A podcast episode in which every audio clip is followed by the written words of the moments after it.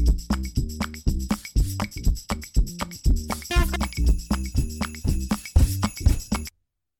Podcast และ Thai PBS Radio ขอเชิญทุกท่านพบกับคุณสุริพร วงศ์สถิตพรพร้อมด้วยทีมแพทย์และวิทยากรผู้เชี่ยวชาญในด้านต่างๆที่จะทำให้คุณรู้จริงรู้ลึกรู้ชัดทุกโรคภัยในรายการโรงหมอ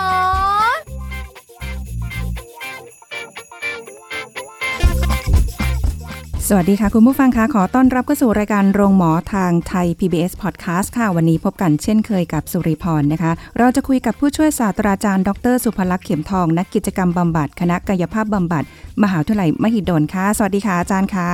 ครับสวัสดีครับคุณสุริพรค่ะค่ะอาจารย์คะวันนี้เราจะมาคุยกันเรื่องที่ต้องบอกว่าเป็นอีกเรื่องนึงที่บางทีเรายังรู้สึกว่าเฮ้ยมันเกิดขึ้นได้จริงเหรอกับการที่เรานั่งทำงานอยู่ในตึกอยู่ในอาคารหรือว่าเรานั่งเรียนหรือว่าเราทำกิจกรรมอะไรก็แล้วแต่ที่เราต้องอยู่ในอาคารต่างๆเหล่านี้มันมีคำว่าโรคตึกเป็นพิษน่าสนใจมากเลยค่ะอาจารย์เรื่องนี้ทีนี้มันก็มีเรื่องราวที่น่าสนใจที่วันนี้คงจะได้ให้อาจารย์เนี่ยได้พูดคุยกันในเรื่องนี้ด้วยโรคตึกเป็นพิษ Sick Building Syndrome เนี่ยมันเป็นอาการ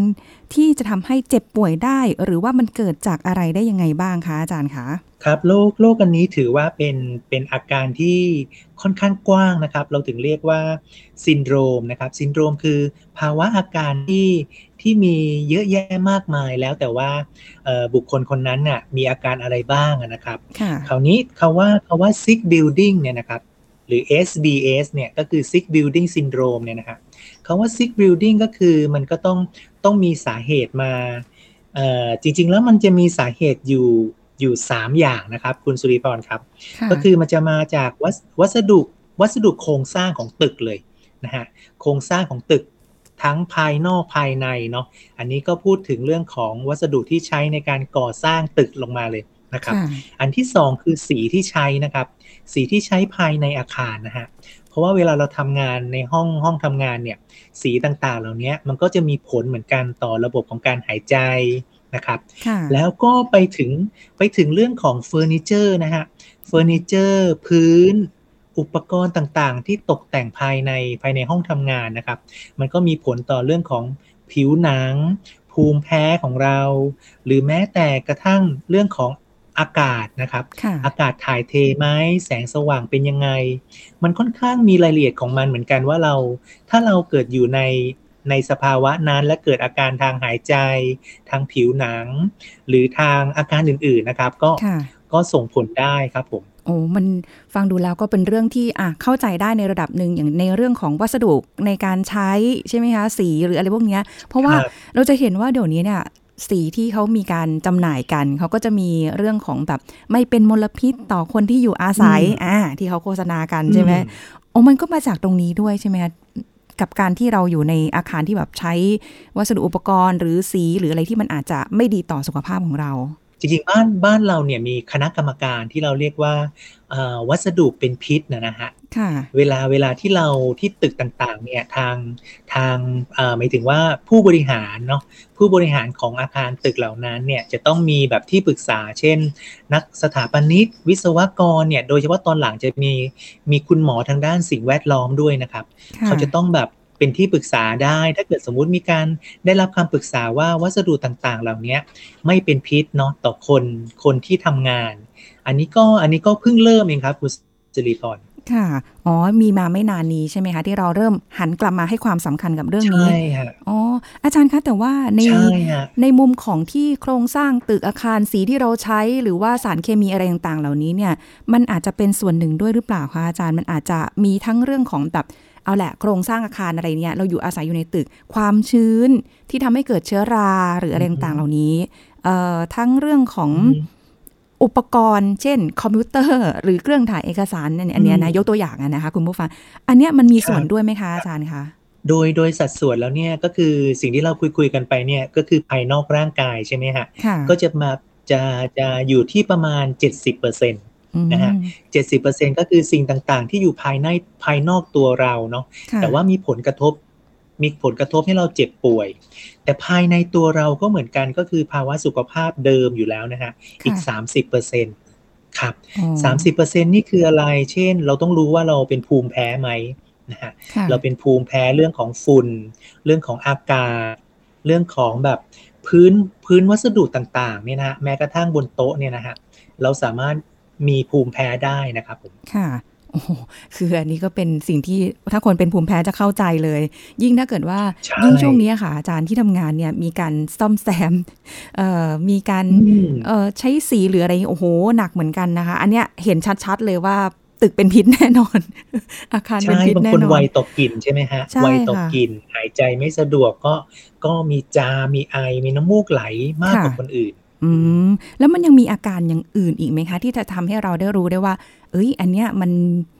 มาด้วยอาการเป็นพิษเนี่ยค่ะมันจะมีอาการที่น่าสนใจอยู่อีกประมาณ3กลุ่มนะฮะคือถ้าเรามองง่ายๆถ้าเกิดเรามีเรื่องของระบบทางเดินอาหารเนาะทางเดินอาหารเนี่ยก็คือมันเริ่มมาจากเรื่องของหายใจก่อนแล้วเราก็รู้สึกแบบอืดอมอาเจียนปวดท้องเนี่ยนะปวดท้องต่างๆเหล่านี้มันก็เป็นอีกระบบหนึ่งที่ต้องระวังมากเลยโดยเฉพาะบางที่อาหารนะฮะบางอาคารเขามีห้องทานอาหารด้วยนะใช่ถ้าบางทีมันไม่สะอาดพอหรือว่ามันมีความชื้นเยอะๆจนมีลาเนาะแล้วก็มันมีการลักษณะของที่มันมีแบคทีเรียสะสมเยอะอาการปวดท้องก็อาจจะไม่ใช่แค่อาหารเป็นพิษบวกกับตึกเป็นพิษด้วยค่ะหลายอย่างหลายปัจจัยอีกระบบนึงเนี่ยเป็นระบบของเรื่องของสมองครับคุณสุริพรระบบของสมองเนี่ยก็คือถ้ามันมีเสียงดังเยอะๆนะไม่มีผนังกันเสียงหรือแบบมีเสียงต่างๆจากเครื่องปรับอากาศที่ดังมากนะฮะมีแสงไฟซึ่งแบบมันทำให้เรามองแย่มากมันก็จะปวดหัวเนาะปวดหัวมีอาการหงุดหงิดหลงลืมและไม่มีสมาธิในการทำงานก็เกิดความเครียดได้โอ้เริ่มหาสาเหตุให้ตัวเองแล้วค่ะอาจารย์ว่าที่หลงลืมใช่อันนี้เป็น2ระบบสำคัญทีเดียวใช่นอกนั้นก็เป็นระบบที่เกี่ยวกับภูมิแพ้เช่นผิวหนังหรืออะไรเงี้ยนะฮะเราก็ต้องหาวิธีให้ถูกทางเนาะอย่างนี้ยากเลยค่ะอาจารย์เพราะว่าแหละคือเราต้องนั่งทำงานอย่างน้อยวันนึงเนี่ย8ชั่วโมงนะอาจารย์นานเลยเนาะใช่ทีนี้ เราจะรับมือยังไงแล้วเราทำงานทุกวันนะคะยกเว้นเสาร์อาทิตย์ว่าไปเนาะไม่ได้เข้าที่ทำงานอะไรเงี้ยอย่างคนที่ต้องอยู่นานๆแล้วแบบบางคนทำOT รอบดึกเข้าไปอีกอยู่ดึกเข้าไปอีกโอ้โหสะสมเข้าไปไม่รู้ตั้งเท่าไหร่บางคนอยู่ก็หลายปีอย่างเงี้ยค่ะอาจารย์มันก็จะมีอาการอะไรที่แบบบ่งบอกมาเรื่อยๆใช่อันนี้ต้องทำงานร่วมกันนิดนึงนะฮะอย่างที่ทำงานผมเนี่ยนะฮะที่ทำงานผมเนี่ยมันไม่สามารถรื้อโครงสร้างได้เนาะก็คือมันมี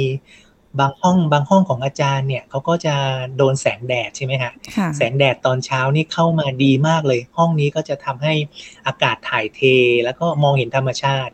ส่วนโซนของผมเนี่ยที่ผมนั่งอยู่เนี่ยไม่มีแดดเข้าเลยเพราะเป็นผนังทึบเนาะไม่มีหน้าต่างแล้วก็พอมันนานเข้าตอนตึกใหม่ๆไม่เป็นไรหรอกแต่พอนานๆเข้ามันเริ่มมีเชื้อรานะคุณศิริพรค่ะและผมเนี่ยเป็นคนภูมิแพ้ทั้งอากาศทั้งเชื้อราเนาะปรากฏว่าไอ้เก้าอี้นั่งทำงานเนี่ยมันเป็นหนังซึ่งไม่ได้ป้องกันเชื้อราไงมันก็ทำให้มีเชื้อราขึ้นมาเชื้อราขึ้นมาไม่พอนะฮะ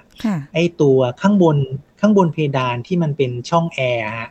มันก็เริ่มแบบผนังมันก็เลยเปื่อยเพราะว่าน้ำแอร์มันหยดไม่พอตัวแอร์เองก็แบบมีฝุ่นถ้าไม่ล้างดีๆมันก็ทำให้แบบผมเนี่ยเป็นภูมิแพ้นั่งไม่ได้เลยนะฮะโอ้โหอาจารย์อยู่ในไหนคะเนี่ยทำไม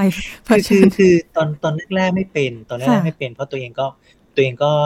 รักษาภูมิแพ้มาเรื่อยๆก็ตึกใหม่ๆไม่เป็นแต่ว่าพอมันผ่านไปประมาณสัก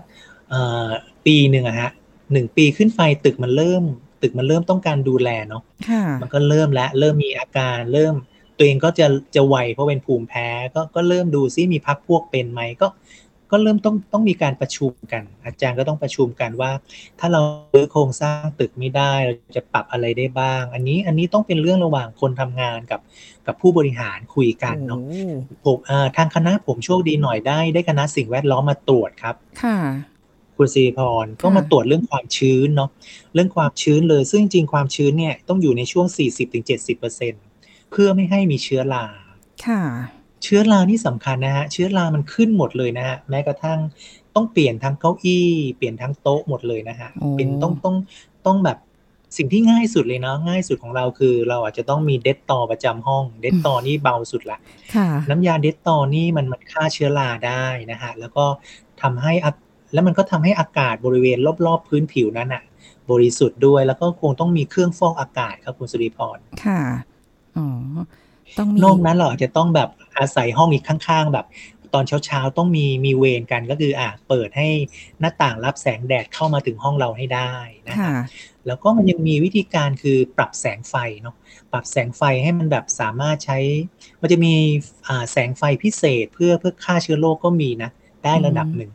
ค่ะได้ระดับเลยแต่ก็ใช้ค่าใช้จ่ายสูงอยู่โอ้โหแค่ฟังนี้ก็รู้สึกว่าคือเหมือนเราต้อง เหมือนกับอาจารย์จะบอกว่าตอนแรกอ่ะไม่รู้ด้วย ก็คิดว่าเป็นภูมิแพ้ปกติทั่วไปแต่มันเฮ้ยมันเป็นบ่อยเป็นทุกวันเนื่องจากว่าเราก็เห็นแล้วแหละว่ามันมีปัจจัยหรืออะไรแต่ว่าเราไม่ได้คิดว่ามันเป็นองค์ประกอบโดยรวมจากหลายๆอย่างที่อยู่ในห้องนั้นนอกจากห้องทึบแล้วแสงไม่ถึงอีกต่างหากอยู่มานานอีกต่างหากด้วยโอ้โหและมีอีกข้อหนึ่งคุณสุริพรบางคนเข้าใจว่าเอาสีไปทาทับใช่ไหมมันจะมีสีเนี่ยสีซึ่งไปเอาทาทับเนี่ยเราต้องเลือกสีที่เป็นออร์แกนิกส์นะสีที่เป็นสารเคมีเนี่ยมันยิ่งกระตุ้นให้เกิดเชื้อรามันยิ่งกระตุ้นให้เกิดสารระเหยเนาะทำให้เราแบบจามได้เร็วมากแล้วก็จริงๆต้องทิ้งไว้1สัปดาห์เลยนะหลังจากทาสีปุ๊บเนี่ยอย่าเพิ่งเข้าไปในห้องนั้นนะฮะต้องทำให้ห้องนั้นเนี่ยมันมีความชื้นอยู่ระดับที่ 40-70% มีความสะอาดคำว่าสะอาดก็คือเป็นอากาศสะอาดนะครับเราต้องวัดเลยว่าอากาศสะอาดนะไม่มีสารระเหยแล้วอะไรเงี้ยจริงๆคนเป็นภูมิแพ้เนี่ยเป็นตัววัดได้ดีแต่เขาก็จะป่วยได้ง่ายด้วย อย่าจะบอกว่าอย่าเลยเพราะว่าตัวเองก็เป็นเหมือนกันนิดนึงปุ๊บโอ้โหเอาแล้วทีนี้อะไรยากเลยคืออันเนี้ยคุณผู้ฟังน่าจะเข้าใจอยู่แล้วแหละคนเป็นภูมิแพ้ถ้ากินยาไปแล้วคือมันต้องพักถ้ายังฝืนต่อเนี่ยมันไม่หายนะคะมันจะเป็นหนักกว่าเดิมอีกยาก็ไม่ช่วยแล้วแต่ทีนี้คือมันยากตรงที่อาจารย์อย่างของอาจารย์เนี่ยยังมีการวัดระดับค่าเชื้อราค่าอุณหภูมินู่นนี่นั่นหรืออะไรอย่างเงี้ยใช่ไหมคะแต่ทั่วไปอาจารย์ทำไงอ่ะก็ยากดิก็ไม่เชิงยากก็แบ่งเป็นปัญหาหนักปัญหาเบาเนาะถ้าเป็นปัญหาเบาอย่างที่เราคุยกันเนี่ยยังถือว่าเบานะฮะก็คือเรื่องของความสะอาดเนาะความสะอาดความชื้นความสว่างอะไรเนี่ยเนาะเราสามารถเข้าไปที่สสปทนะครับคุณสุริพรสสปทใช่ฮะในเข้า Google ก็ได้พิมพ์สอเสือ2ตัวแล้วก็ปอปาทอทหารสสปทเนี่ยเขาก็คือสถาบันส่งเสริมความปลอดภัยอาชีวะอนามัยและสภาพแวดล้อมในการทำงานค่ะเขาเพิ่งเริ่มรวมตัวกันเพื่อแก้ปัญหาหรือให้คำปรึกษาเรื่องราวเหล่านี้เนาะค่ะโอ้เป็นจริงเป็นจังเลยอะคะอาจารย์อะไรนะฮะเป็นจริงเป็นจังมากเลยมีองค์กรมีหน่วยงานตรงนี้เขาเพิ่งเริ่มเพราะว่าเราพบว่าตอนนี้คนป่วยเรื่องนี้เยอะมากมันเยอะมานานแล้วล่ะคุณสุริพรแต่พอเริ่มมีคุณหมอทางด้านคุณหมอแล้วก็ทางด้านผู้เชี่ยวชาญทางด้านอาชีวะอนามัยเนี่ยเนาะเขาก็เริ่มแอคทีฟเต็มที่มีนักสาธารณสุขเริ่มทำงานตรงนี้บ้างเนาะอีกอันนึงที่น่าสนใจมากเนาะเป็นปัญหาหนักนะครับอันนี้ปัญหาหนักเนี่ยปัญหาหนักนี่คืออะไรยกตัวอย่างน้ำยาถูพื้นนะครับดูเหมือนเบาใช่ไหมครับน้ำยาถูพื้นฮะน้ำยาถูพื้นและพื้นถ้าพื้นของที่ทำงานเราเนี่ยฮะเป็นลักษณะของเป็นหินธรรมชาติหินธรรมชาติเนี่ยเราต้องมีการตรวจสอบนะครับหรือปูนนะครับปูนที่เราใช้อะไรพวกนี้นะครับซึ่งน่าสนใจมากเลยมันจะทำให้เกิดสารพิษนะครับสารพิษอันตรายเลยนะครับเพราะว่าถ้าเป็นปูนที่ไม่ได้มาตรฐานแล้วก็เป็นน้ำยาถูพื้นที่เรารู้อยู่แล้วเนาะมันมีความเป็นกรดเป็นด่างซึ่งมันสามารถ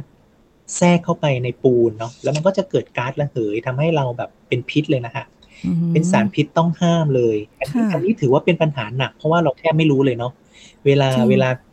ลาคนแม่บ้านทำงานทำสะอาดในอาคารเขาก็ถูโดยเฉพาะเขาเสี่ยงมากเลยนะฮะอันนี้เราก็ต้องป้องกันให้เขา ถ้าเกิดมันมีเราดูง่ายๆถ้าเกิดมันสมมติมันมีความเป็นกรดถ้าน้ำยาถูพื้นมันกรดสูงๆแล้วก็พื้นของเราเป็นหินธรรมชาติเยอะๆนะฮะมันจะทำให้เกิดปฏิกิริยาที่เราเกิดสารระเหยเป็นพิษอันนี้เราต้องสามารถขอความช่วยเหลือจาก1564ครับคุณสุริพร1564เป็นสายด่วนเป็นสายด่วนที่เราต้องรู้เลยว่ามันจะมีวัสดุเป็นพิษไหมสารระเหยเป็นพิษไหมเนาะอันนี้เราต้องเปลี่ยนวัสดุนั้นเลยนะฮะอันนี้น่าสนใจมากเพราะว่าโดยเฉพาะต้องป้องกันแม่บ้านเนาะหรือคนที่ทำความสะอาดต้องใส่แมสใส่ถุงมืออะไรอย่างดีเลยนะฮะไม่งั้นเขาจะแย่ป่วยเอาแต่เท่าที่ดูนี่ก็ไม่ค่อยได้เห็นว่าใส่แมสกันนะคะส่วนใหญ่จะเป็นถุงมือมากกว่าก็แน่เนี่ยอันนี้ก็เป็นอันนึงที่บางทีอาคารแต่ละอาคารเราไม่รู้เลยว่ามันทำด้วยหินอะไรนะฮะมันจะมีหินบางหินเท่านั้นนะครับที่เขาสามารถมาทำอาคารได้แต่บางทีถ้าเราต้องการความสวยงามเคยเห็นไหมฮะพื้นหินอ่อนพื้นหินแบบอัคนีแกรนิตอะไรพวกเนี้ยพวกนี้เห็นสวยๆแบบนี้แต่ถ้าเราใช้น้ำยาถูพื้นที่มีความเป็นกรดสูงหรือด่างสูงเนี่ยมันจะเกิดสารพิษโอ้โหจริงข้อนี้คือเอาเป็นว่าบางทีเราไม่ได้ทันสังเกตด้วยเราก็เห็นว่าอ่ะน้ำยามีขายโดยทั่วไปอยู่แล้วแล้วก็เห็นว่ามันมีกลิ่นหอมมีกลิ่นของดอกไม้อันนู้นนี้ที่เขาผสมมาเพื่อมันไม่ได้รู้สึกว่าเคมีเยอะๆอันเนี้ยรู้สึกว่าอันตรายกว่านะคะอาจารย์เพราะว่าความที่มันหอมไงเราก็สูดเข้าไปไงประมาณเนี้ยมันมีอันนึงที่น่าสนใจมากนะคะคืออย่างสารที่เราไปใส่ในน้ำยาปรับอากาศนะฮะพวกแอร์พวกอะไรอย่างเงี้ยจริงๆแล้วเราต้องหมั่นตรวจน้ำยาแอร์หมั่นอะไรเงี้ยต้องโดยช่างก็ต้องรับประกันเนาะเวลาอาคารพวกนี้จริงๆก็สำคัญมากต้องตรวจสอบความสะอาดน้ำยาแอร์จะต้องไม่ปนเปื้อนสารพิษนะฮะสารพิษที่เราจะดูง่ายๆเลยเวลาถามเขาก็คือมันมีสารฟอร์มอลดีไฮด์ไหมนะหรือสารจริงๆคือสารฟอร์มาลีนถ้าพูดง่ายๆคือสารดองศพมาครับโอ้ยอาจารย์สารนี้เนี่ยมันจะเป็นลักษณะไม่มีสีแต่มีกลิ่นฉุนมากค่ะสารนี้แหละที่ทำให้เราเนี่ยมีปัญหาว่าทำไมเป็นหวัดไม่หายสักทีทำไมภูมิแพ้เป็นมากขึ้นแล้วก็น่าสนใจมากเป็นสารก่อมะเร็งโอ้น่ากลัวมากอาจารย์เดี๋ยวเราจะคุยต่อเนื่องต่อตรงนี้นะคะเดี๋ยวขออนุญาตพักกันมันน่ากลัวพักแป๊บนึงได้ไหมคะเดี๋ยวค่อยมาคุยกันต่อเดี๋ยวพักกันสักครู่ค่ะพักกันสักครู่แล้วกลับมาฟังกันต่อค่ะ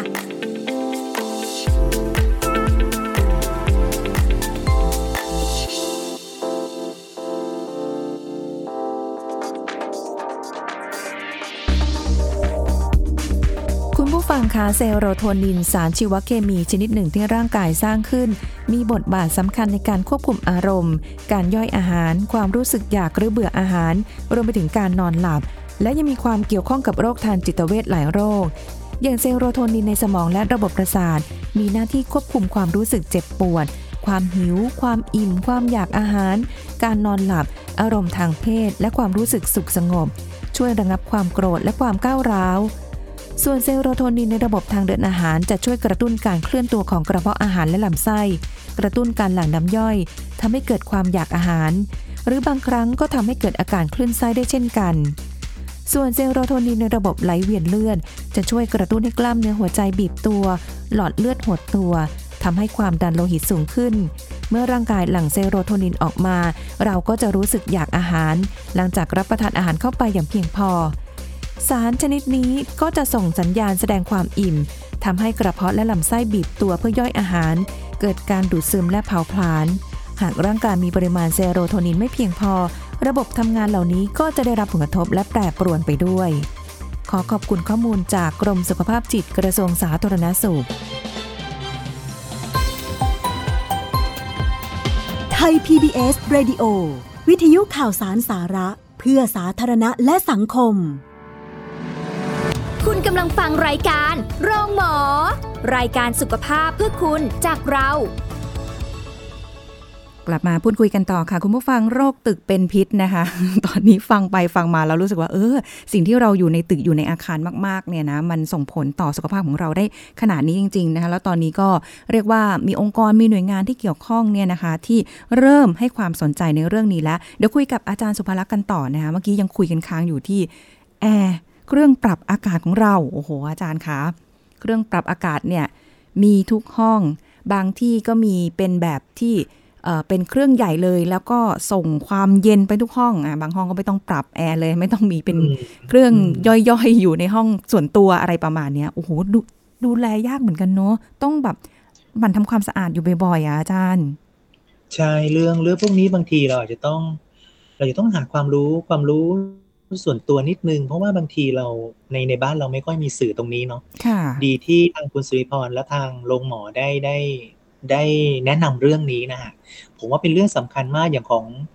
ของไม่โดน Channel เนี่ยเราแค่บอกแค่เครื่องปรับอากาศภายในบ้านเองเนาะแต่จริงๆแล้วในที่ทำงานเนี่ยมันบางครั้งมันบางทีเราทำงานจนลืมฮะหรือว่าบางทีผู้บริหารก็ไม่ได้มีคณะกรรมการเรื่องของสิ่งแวดล้อมในที่ทำงานเนาะทำให้เราไม่รู้เลยว่าเรามีการตรวจสอบโดยใครบางตึกเนี่ยอาจจะมีช่างหลายช่างเนาะบางตึกนี่มีช่างคนเดียวแต่ทำทุกเรื่องเลยเช่นไฟฟ้าเนาะช่างแอร์ช่างซ่อมต่างๆซึ่งจริงๆเราไม่ใช่เนาะแต่โดยเฉพาะเรื่องเครื่องปรับอากาศเนี่ยสำคัญมากว่าจริงๆมันมีความเสื่อมเนาะแล้วก็น้ำยาแอร์หรือแบบตัวไส้กรองนะฮะหรือถ้าแม้แต่เป็นเครื่องปรับอากาศแบบเซ็นทรัลเนาะคือเป็นศูนย์กลางเนี่ยตัวเมนหลักเนี่ยทำงานหนักมากนะฮะดังนั้นเราต้องดูเลยว่าจริงๆห้องแต่ละห้องเนี่ยที่เขาต้องพยายามบอกว่าประหยัดไฟเนี่ยก็สำคัญเพราะบางทีเราเปิดปิดต่อเนื่องเนี่ยเครื่องก็เสื่อมง่ายอันนี้อันที่หนึ่งที่ผมเรียนรู้นะฮะส่วนอีกอันนึงก็คือถ้าตรงไหนที่เราไม่มีคนนั่งอยู่ตัวแอร์ที่เปิดลงมาเนี่ยมันก็เหมือนกับไม่ได้ใช้งานแล้วมันก็ทำอะไรรู้ไหมฮะมันก็จะเกิดการสารระเหยวนอยู่ในห้องนั้นไม่ว่าจะเชื้อโรคต่างๆมันก็จะแบบถ้ามองง่ายๆถ้ามองจินตนาการเป็นภาพพายุหมุนนะฮะในห้องนั้นไม่มีคนอยู่เนี่ยมันก็จะยิ่งแบบมีมวลอากาศเราเรียกมวลอากาศที่แบบมีฝุ่นดึงอะไรจากพื้นนะเชื้อราจากซอกมุมต่างๆเพราะแอมไปได้ทุกที่ความเย็นเนาะและในห้องนั้นเนี่ยก็คือถ้าเกิดไม่มีคนเนี่ยความชื้นมันก็จะแบบสูงไงฮะความชื้นมันสูงแต่ถ้ามีคนเนี่ยเราหายใจเข้าออกมีออกซิเจนมีคาร์บอนไดออกไซด์ความชื้นมันก็พอดีดังนั้นห้องที่แบบโล่งๆเนี่ยเราจะต้องเปิดเครื่องฟอกอากาศช่วยโอ้โหหรือต้องมีแอร์ที่แบบเราสามารถเป็นแอร์แบบมันต้องเป็นแอร์ที่แบบสวิตช์ดาวลงมาให้เป็นเครื่องฟอกอากาศด้วยอ่ะค่ะอ๋อก็ออสเตรเลียเนี่ยเขาเอาอากาศข้างนอกมาเซอร์คูลเลตทำให้ไม่เปลืองไฟและอากาศข้างนอกที่เป็นออกซิเจนเนี่ยมันก็จะทำให้ฆ่าเชื้อโรคด้วยเป็นแอร์ที่ได้มาตรฐานมากเลยฮะเพราะฉะนั้นต่อไปเนี่ยคือไม่ว่าจะเป็นบ้านของเราเองเป็นห้องของเราเองหรือว่าอาจจะไปอยู่ในอาคารที่เราทำอะไรมากไม่ได้แล้วแหละอย่างเงี้ยอาจารย์เพราะว่าเราไม่ใช่เจ้าของตึกเนาะใช่ใช่แล้วก็แต่ว่าจริงๆเราก็ซักเจสไปได้ถ้าผู้บริหารเขาไม่มีทีมจริงๆเราก็จะต้องหาความรู้ตรงนี้แหละเนาะเพราะเราดูแลบ้านเราได้ดีแล้วเนาะเราไม่เป็นภูมิแพ้มันไม่ใช่แค่ประหยัดไฟอย่างเดียวนะคุณสุริพรมันต้องดูว่าอากาศมันถ่ายเทในแอร์ไหมจะเป็นแอร์ชนิดที่รีไซเคิลอากาศจากข้างนอกเข้ามาหรือเอาอากาศจากตัวสารเคมีในเครื่องเนาะค่ะฟังแล้วรู้สึกว่าไม่ว่าเราจะอยู่ตรงไหนทำงานหรืออยู่บ้านเราก็ไม่ควรจะป่วย ด้วยอะไรแบบนี้ซึ่งเราก็ต้องใส่ใจแล้วก็ดูแลเพิ่มมากขึ้นบางทีเราก็ป้องกันให้เต็มที่ที่สุดแต่ก็ไม่ใช่แบบแบบสมบูรณ์แบบอยู่แล้วมันต้องแบบไหลไปตามธรรมชาติบ้างเนาะยกตัวอย่างเช่นเราจะต้องจัดของให้เป็นระเบียบเรียบร้อยเนาะแล้วก็ในตอนนี้ทุกคนจะต้องมีเดตตอประจำตัวก็คือ คอยดูแลส่วนตัวด้วยพอดีแม่บ้านก็ทำไม่ไหวเนาะบางอาคารมีแค่คนเดียวเราก็ต้องดูแลของใช้ส่วนตัวของเราว่ามีเชื้อราไหมมันมองง่ายสุดละโอ้โหอาจารย์นี้เป็นแนวทางให้อย่างดีเลยที่น่าสนใจคือเรื่องสีนะฮะสีเหรอคะฮะใช่สีที่ใช้เนี่ยปัจจุบันมีสีมากมายที่เป็นธรรมชาติสีโดยธรรมชาติจะไม่มีกลิ่นฉุนนะครับเนาะแล้วก็เวลาเรามองไปปุ๊บเนี่ยแสงที่สะท้อนเนี่ยมันก็จะทำให้เข้าตาได้พอดีเนาะถ้าเกิดแสงมันแรงเกินไปนะฮะบางทีบางคนไวต่อแสงเกินไปเนี่ยเราก็จะเกิดกลุ่มโรคอันนึงเราเรียกว่า Vision Syndrome เคยได้ยินไหมฮะ มันไม่ใช่แค่ Sick Building Syndrome แล้วนะฮะไม่ใช่ตึกเป็นพิษแล้วมันทำให้เราเป็น Vision Syndrome ก็คือสีนั้นเนี่ยทำให้ตาเราพร่าเวลาทำงานสายตาเราแย่ลงนะสายตาเรามัวลงเนี่ยครับเพราะว่าสีมันกระทบกับแสงแรงเกินไปก็ต้องมีการวัดความเข้มของแสงในห้องนั้นๆเนาะมีการนั่งในส่วนที่ไม่ตกกระทบกับจอคอมพิวเตอร์หรือเราไม่ต้องชิดคอมพิวเตอร์เกินไปครับครับผมจะกำลังคิดจะเอาแหละก็จะเป็นรายละเอียดใช่ไหมว่ามันจะต้องแบบนั่งระดับสายตาคอมพิวเตอร์แสงตกกระทบยังไง อย่าใกล้เกินไปหนึ่งช่วงแขนอะไรอย่างเงี้ยเนาะค่ะก็เป็นจริงๆมันเป็นอะไรที่เราบางอย่างเรารู้อยู่แล้วแหละเพียงแต่เราคิดไม่ถึงว่าเอ้ยมันเกิดจากสาเหตุแบบเนี้ยได้เหมือนกันที่สุขภาพเราสายตาเราความเครียดความวิตกกังวลหรือแม้กระทั่งระบบภายในร่างกายของเราที่มันถูกสะสมมาบางทีเราไม่รู้ตัวด้วยไงเรื่องของเรื่องมันอยู่ตรงนี้แหละใช่วันนี้เพราะว่าบางทีผนังที่มันเป็นสีแบบสีที่เป็นสีขาวเนาะสีขาวแล้วมันโดนแสงนีออนข้างบนเนี่ยถือว่าเป็นแสงที่มีความเข้มสูงนะดังนั้นแสงที่เวลาเราอยู่เหนือหัวเราเนี่ยแล้วเรานั่งทำงานเนี่ยความร้อนตรงเนี้ยมันจะทำให้ตกกระทบเป็นคล้ายๆเราอยู่ในแสงนานๆนะฮะอยู่ในแสงนานๆแล้วก็นึกว่าเป็นแสงคอมพิวเตอร์ที่เราปวดตาแต่จริงๆไม่ใช่เป็นแสงจากตัวอาคารที่มันเข้มเกินไปโอ้โหไม่รู้จะทำยังไงเลยทำได้ฮะเราก็ต้องมีอะไรกั้นเนาะมีม่านกั้นหรือมีอะไรที่แบบเราไปบังไอ้สีอะค่ะบางตรงไอ้ตรงผนังเนี่ยอาจจะต้องแบบขอหัวหน้านะบอกว่าเราจะเอานี้มาเป็นที่ตั้งหรือเอาตู้เนี่ยไปตั้งวางครึ่งนึง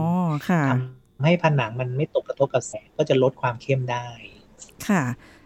อันนี้ก็เป็นแนวทางเบื้องต้นนะคะเปิดอะไรนะหน้าต่างให้ระบายอากาศอะไรก็ได้นะคะคุยกันเพลินๆค่ะแป๊บเดียวเลยอาจารย์หมดเวลากันอีกแล้วค่ะเดี๋ยวคงไว้มีโอกาสได้คุยกับอาจารย์ ในโอกาสหน้าต่อไปนะคะวันนี้ขอบคุณอาจารย์สุภลักษณ์เป็นอย่างสูงค่ะขอบคุณค่ะสวัสดีค่ะขอบคุณครับสวัสดีครับเอาล่ะค่ะคุณผู้ฟังหมดเวลาแล้วกับรายการโรงหมอทางไทย PBS Podcast นะคะพบกันใหม่ครั้งหน้าค่ะสวัสดีค่ะ